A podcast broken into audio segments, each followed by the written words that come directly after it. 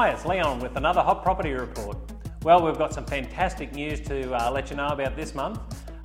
We've been dealing with a group called Seaway over the last couple of years, and they've been finally announced as the terminal operator out at Interlink SQ, which is the new freight terminal out at Charlton. So that's very exciting news for not only us, but also the whole community, because they'll be looking to employ about 50 people here locally, and that'll help that intermodal terminal take off, and we'll start to see some more logistics companies. And with the more and more of those sorts of companies coming to Toowoomba, you'll start to see more and more jobs, and hopefully that'll start to help our prices of our residential property and also our commercial property start to increase over the next few years.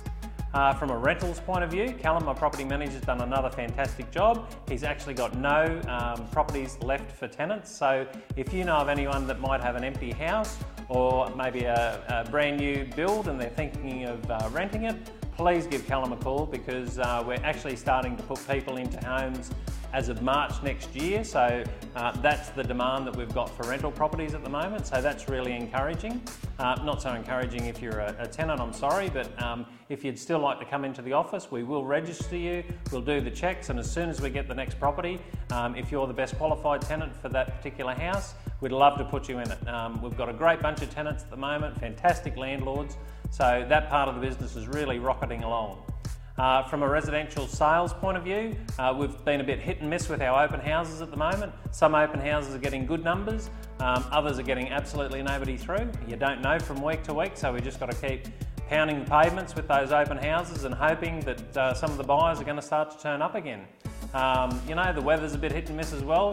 One day it's fine and the next day it's a bit miserable, but that's this time of year. It should be our busiest time of year, but unfortunately this part of the year just hasn't seen the number of sales or the number of buyers get out into the marketplace, and we also haven't seen that volume of sellers coming into the market as well this time of year. We certainly haven't seen the transfers that we have in the past 10 or 15 years, so it's a really interesting time in the property market.